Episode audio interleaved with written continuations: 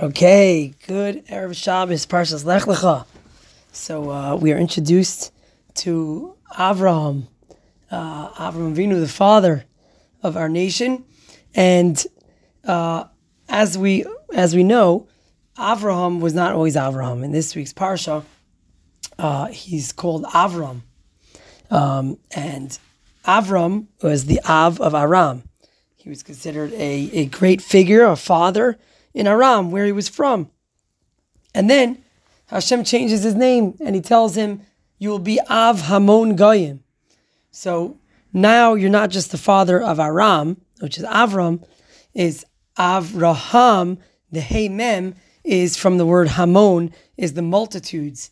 So you're going, uh, he's basically being elevated from being just this local figure to becoming a national or international a worldwide figure, and that is the promise that Hashem tells him. You're going to go from Avram to Avraham.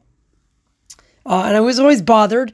It seems like a, a cute change, um, but it seems like it's it's not perfect because um, we know in the first uh, in the first name Av of Aram, and seemingly in the next name Av Hamon, uh, we should just drop the resh.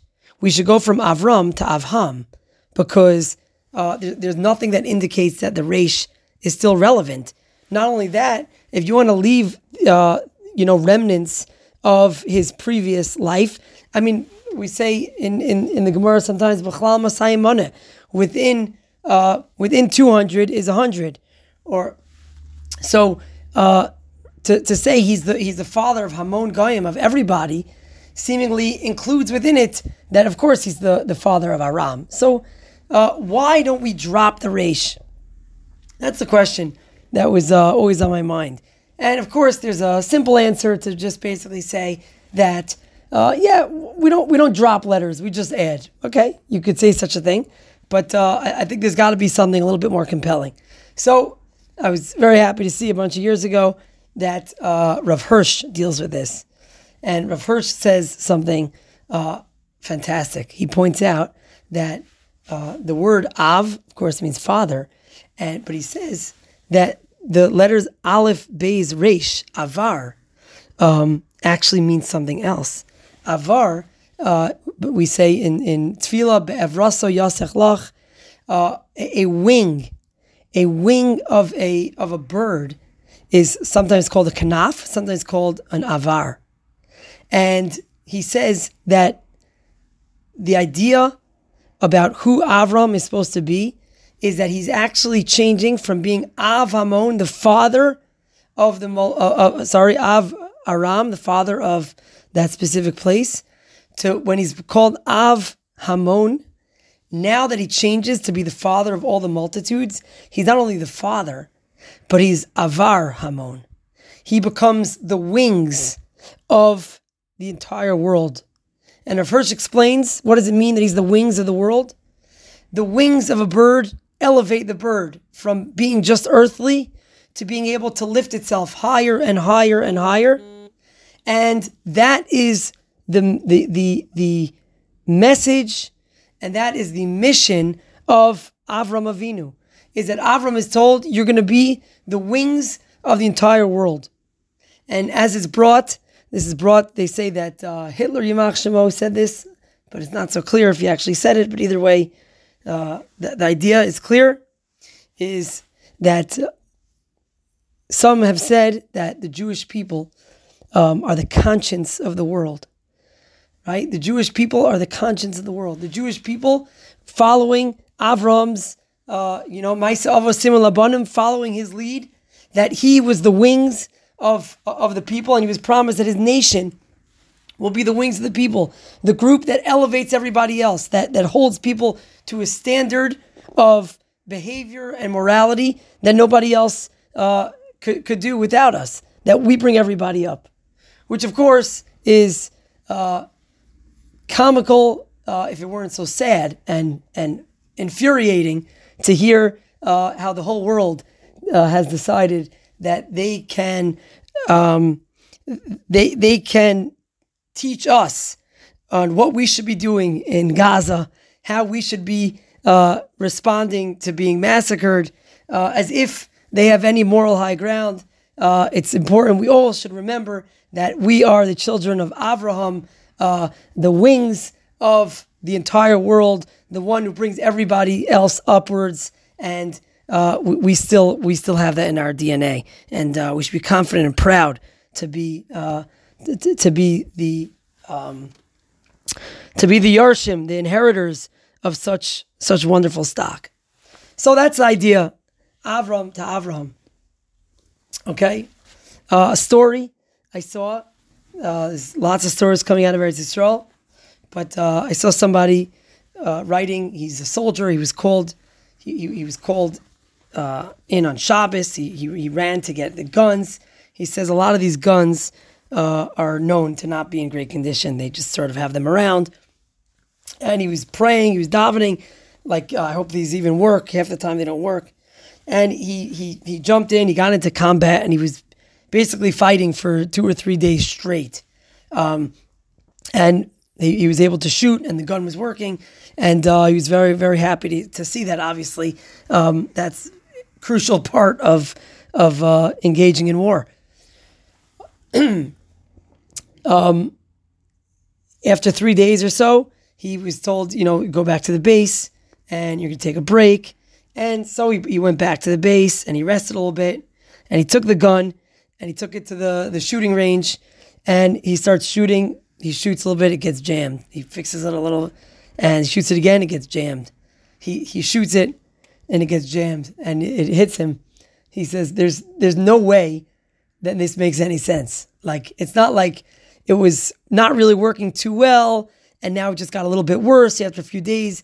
It was working perfectly for three days straight while he was in combat, and the moment uh, he was out of combat, all of a sudden it's completely falling apart. He had to replace all the parts uh, and he said that uh, he, he, spoke to other soldiers and they, they all have seen, not all, I don't want to say all, but he said he's heard many similar stories of people whose guns are working uh, just just fine and they were relieved because they're not in great shape. And then as soon as they stop fighting, uh, it's, it's really bad, in, in, in bad shape. So, uh, you know, our, I think our uh, our tefillos are are quite important. This is not just uh, teva. It's not just you know, okay, if he aims well, it's going to go well. Uh, you know, his guns and his tefillos and our tefillos are all uh, riding together. Okay, so let's go for a quick shaila. So the shaila is as follows: Some Jew is uh, he's driving around the Eretz Yisrael and he sees uh, there's an Arab who is sitting by an orchard and he sees the prices. There's a, there's a sign up of all the prices, and the prices are really good. They're like half off. And he's like, all right. So he goes and he has a whole he has a whole store, and he, he, says, well, you know, why are you charging so cheap? So this guy says, he says, yeah, I have some arthritis. I, I can't really, uh, you know, pick all the fruits. Like, you know, if you pay half, you have to pick the fruits. But uh, you know, but but but you could pay half. So the guy's thrilled. He stocks up. He buys a lot of fruit. Buys lots of stuff. Um, and and he goes he goes on his way it turns out that uh, as he's driving, like the the trunk of the car opens up and and he basically loses all of uh, all the fruit. Unfortunately, uh, it's it's gone and it's it's it's dirty, and that's it.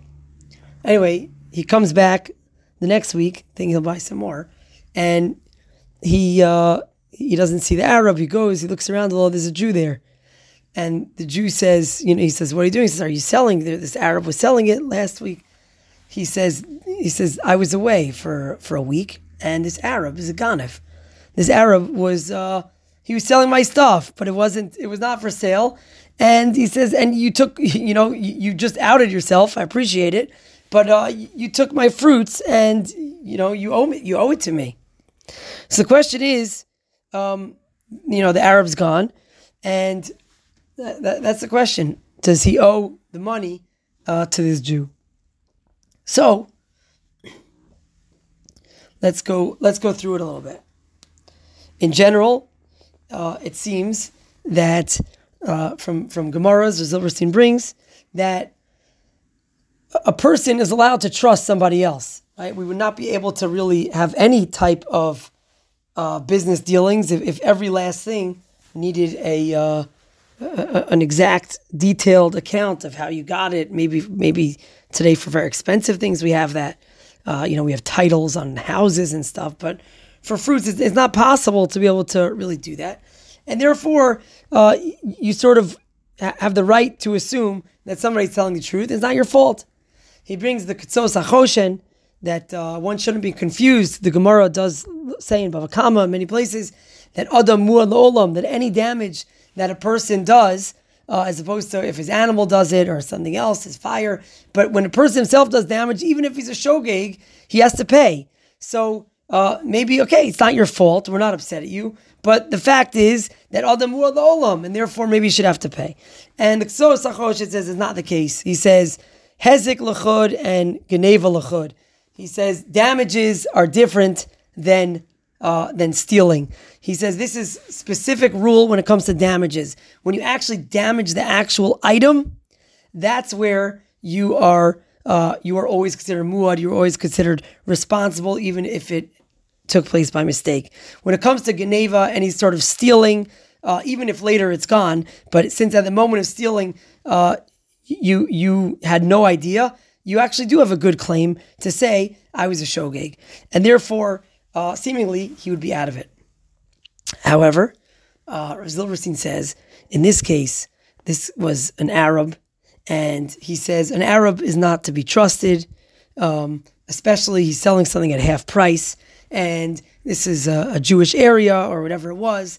And he says, you know, they, they have absolutely no no ne'amanus, no reason for you to to trust him. And he says it was irresponsible to trust this guy, and therefore his conclusion is that uh, that the person who bought the fruits would have to pay back the owner. So uh, that is the idea here. Have a wonderful Shabbos.